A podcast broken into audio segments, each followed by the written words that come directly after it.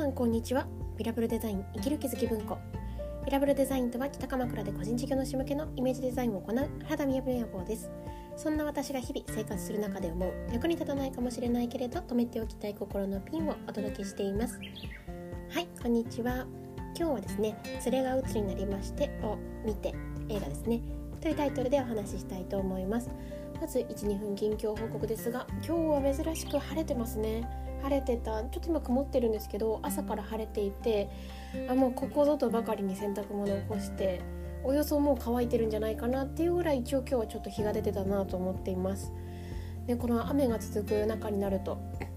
この洗濯物を干すっていうのが自分の気持ちとか量ではなくもうこの天気に左右されていくっていうことが起きますよね。はい、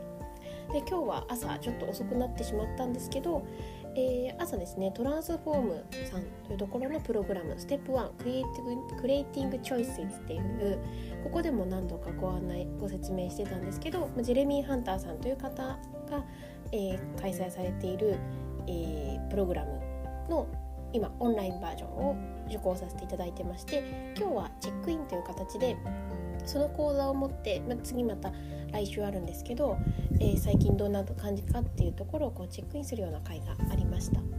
でそのチェックインを通してですねすごい今もおそらく時々鳥の声が聞こえているかもしれないんですけど私がこうオンラインつなぐとすごい鳥の声聞こえるらしいんですよね。で本当今住んでる場所が山の近くだからっていうことがあるんですけれど特にこう都内にお住まいの方々とつながせていただいてすごくそれを言っていただけることが改めて特別なんだなっていうことを思った感じがしました。はいで、えーと、今日はですね午後、鎌倉の方に来てくださる方がいらっしゃってグラフィックレコーディングでお話を伺わせていただく予定です。で今日のタイトルの「連れが鬱になりまして」という映画なんですけども見たことある方いらっしゃいますかね？で私最近その映画面白いのやっぱりというふうに思いましてでちょっと前にあのマイインターンのシェアもしたんですけどえーと、なんかこう映画を見れる余裕ができたのかっていうとちょっとなんかうんとは言い難いんですけど何か日常の中でまあねこうちょっとインスタを見たりとか YouTube 見たりとかっていう時間があったとするとそれを最近全部映画に切り替えてる感じなんですよね。ご飯食べながらとか、まあ、ちょっと行儀悪いですけど。でもそうやって感じで15分とかずつ積み立てて見てるような感じなんですけどもうなんかそれでも私すごくいいなって最近感じていて。でなので実はまだこれは見終わってないんですね。見終わってないんですけどなんかすごく映画見れてよよかったなと思っています。でこの感想は今日ねあの1個目ぐらいの感想としてもうちょっとちょっと続いてシェアできるといいなと思っています。でなぜならというところですけども、まあ、今回ですねまず「連れが渦になりまして」を見てっていうタイトルで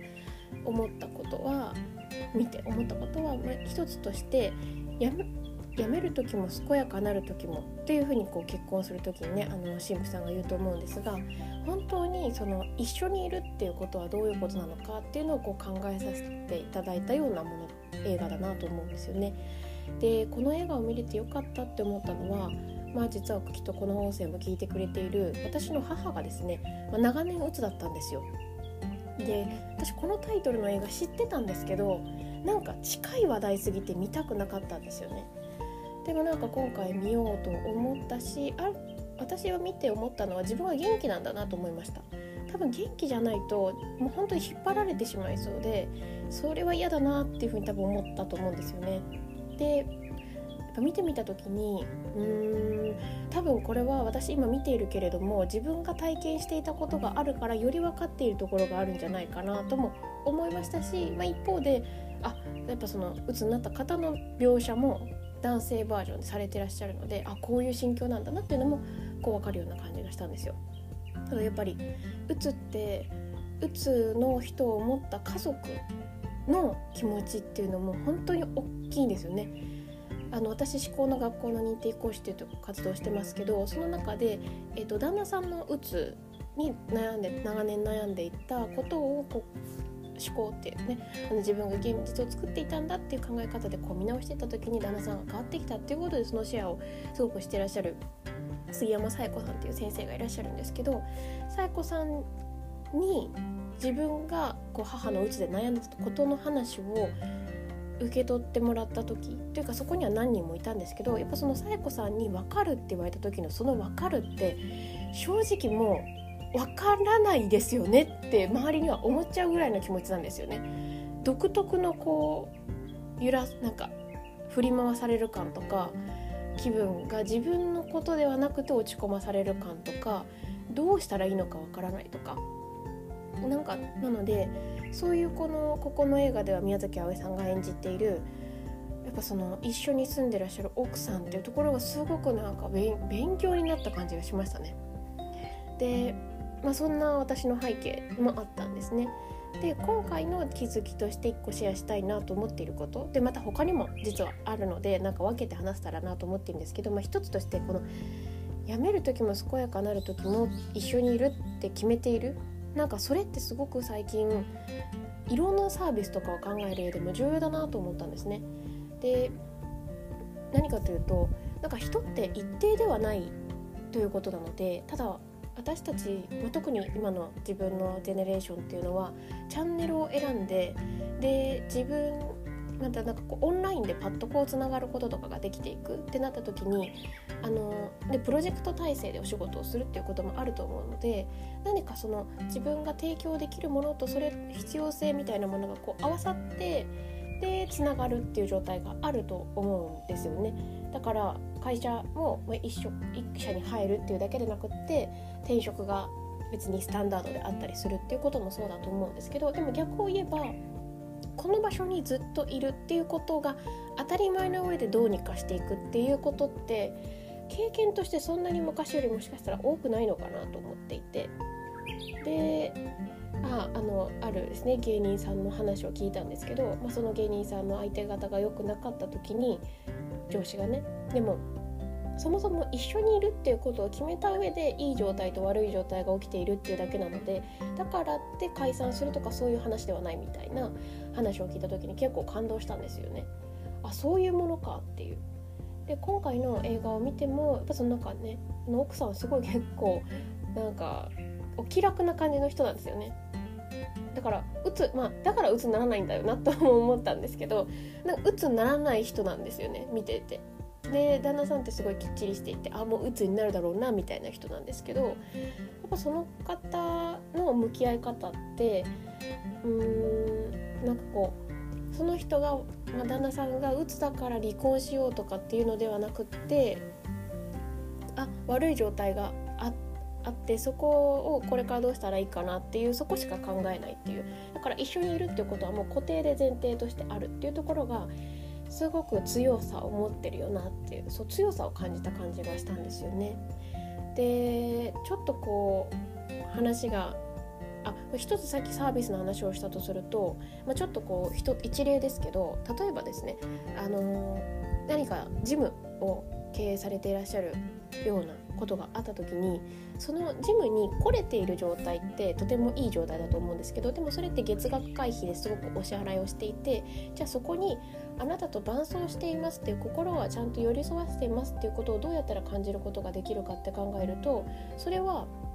やっぱその辞める時も健やかなる時もっていうように来れなくなった時にもおもんぱかられてることを感じられるという時に人は結構その伴走感っていうのを感じるんじゃないかなっていう話をしてたんですよね。はい、なんでそれはサービスの中にも設計できるよなっていう話なんですけどでまたちょっとここからね、まあ、今日なんかすげえぶっちゃけ会みたいな感じで、まあ、私のことをそんなに知らない方は別になんか重い話題だなみたいなこともあると思うんですが、まあ、そんな母のうつの話もしながら私がこのキーワードだけを抽出した時にあ本当そうだなと思ったことがですねあの私たちが一緒にいようって結構確固たる形で決めてることって自分の体と一緒にいるみたいなことだと思うんですよ一つ。例えば病気になったとしてもじゃあどうやって治そうって考えれるのはこじゃあじゃあもうこの体壊したらいいやという思考にはならないわけじゃないですか。でこの体捨てようともならないからじゃあどうにしどうにかしようって言って肉体改善をしたりとか処置をしていくっていう風に体治っていくように働きかけていくと思うんですよね。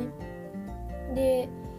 私があの、えー、と12歳に1回手術をしたところから目の手術を3回して